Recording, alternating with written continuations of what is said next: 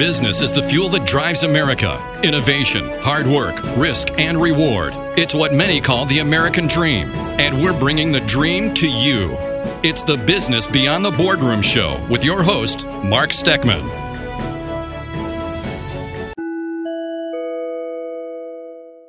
Share with you just a real quick very quick story about a, a guy. On our. Uh, he's a coach on our baseball team, and last night he and I were talking. His name's Mario.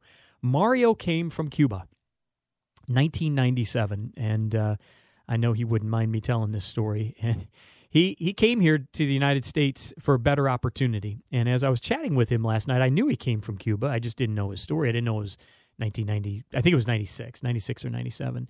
And uh, he said he came here to the United States for opportunity because the opportunity wasn't available anymore in Cuba. Things, that, you know, the government owns so much in Cuba.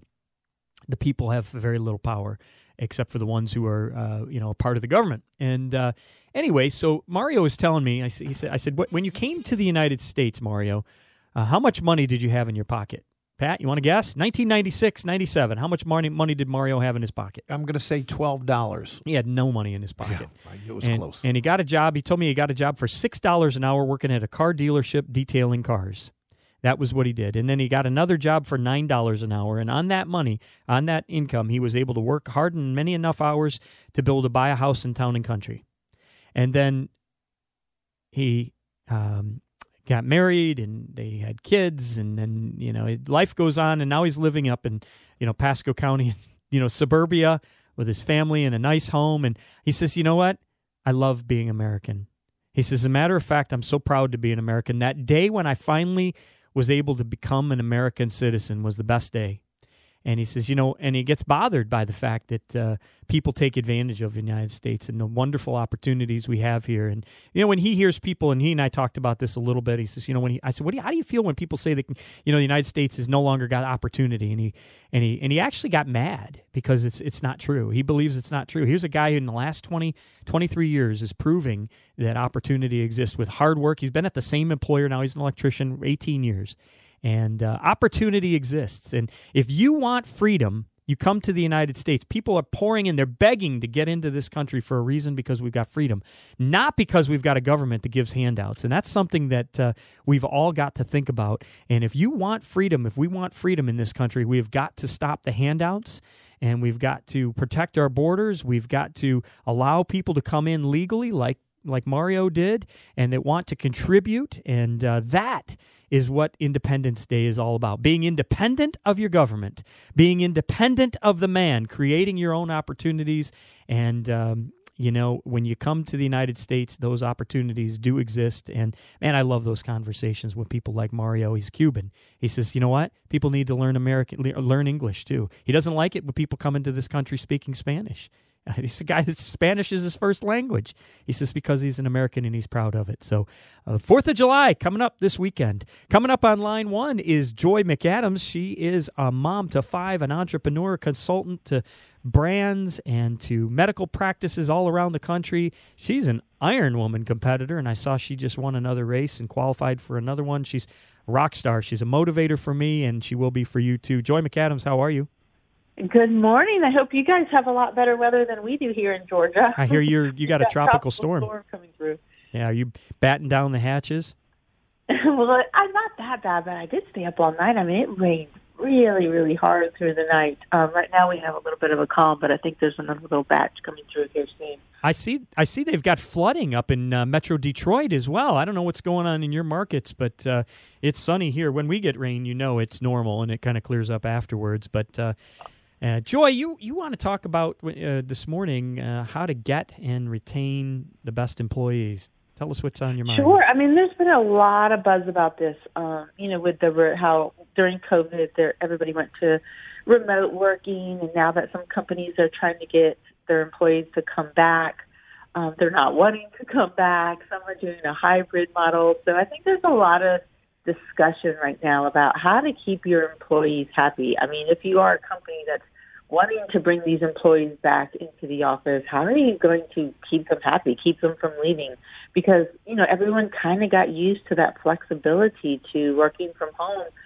And although it was an adjustment at first, uh, you know, once we settled in, figured it out. I mean, I know I even kind of built out a home office that I didn't have before, and it, it's cozy. I like it. I don't want to go back.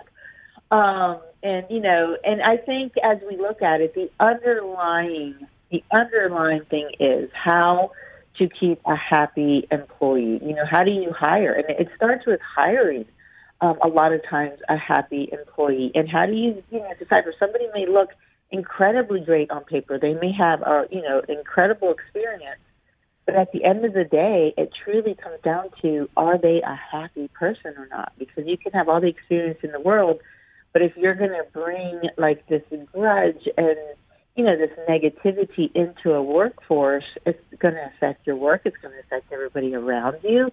So I think the first question we have to ask is, you know, how do we hire happy employees and how do we keep happy employees? Mm. And you know, there's a lot of things to look at. Um, I actually was just interviewing some some candidates this last week, and one of the things I always ask is, you know, what are your extracurricular activities? You know, if what what are you involved in? How do you give back?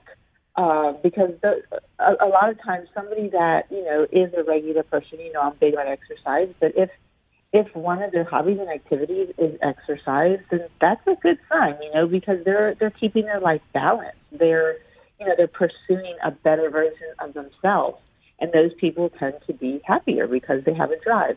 And then also those people that are involved maybe in a church or community service or nonprofits or volunteering, people who have a purpose, people who have a purpose greater than themselves, they tend to be happier people, right? Because we always know it's better to give than it is to receive. So Mm. those are some, you know, two of the clues that I kind of look at, you know, even before I get into the resume and everything else and their work experience is, is this a happy person? You know, because if I'm going to bring somebody and put them around, um, you know, my team, I want them to have something to contribute. You know, obviously besides just their work experience.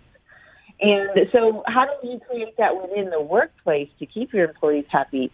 The biggest thing is the flexibility. So, if you are wanting your employees to come back to work, if you are wanting to maybe do a hybrid model, let's still make sure that they kind of feel like they're not totally losing all that flexibility that they had working from home. Mm. You know, and that might make it easier for them to come back if they know that there is, it is different now. You know, maybe the the vacation days aren't as stringent, aren't as you know the the, the you know the personal days. Like there's not going to be as many rules and regulations around them as there used to be.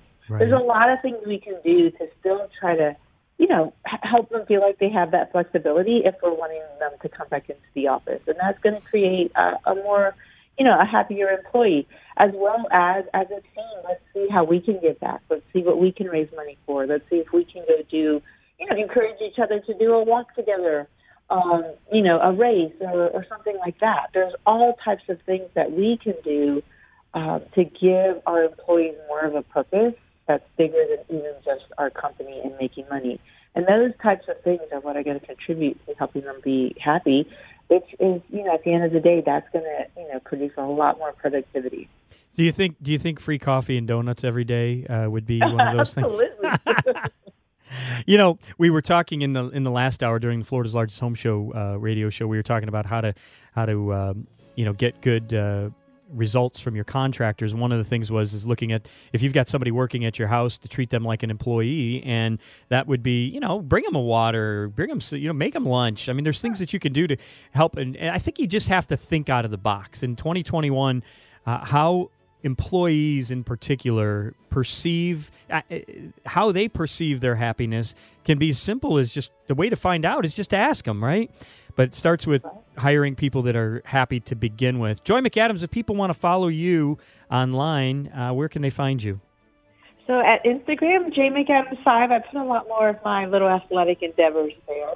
Um, my journey on my stories and stuff. It's kind of, uh, you know, interesting to watch that if you're into that. And then besides that, LinkedIn, Joy McAdams, you can find me there. Awesome. Joy McAdams, it's been a pleasure, uh, as always, talking to you this morning. You give us some inspiration and give us some things to think about as a leader. Uh, we appreciate you, and we'll have you back again next time. And until then, have a great week.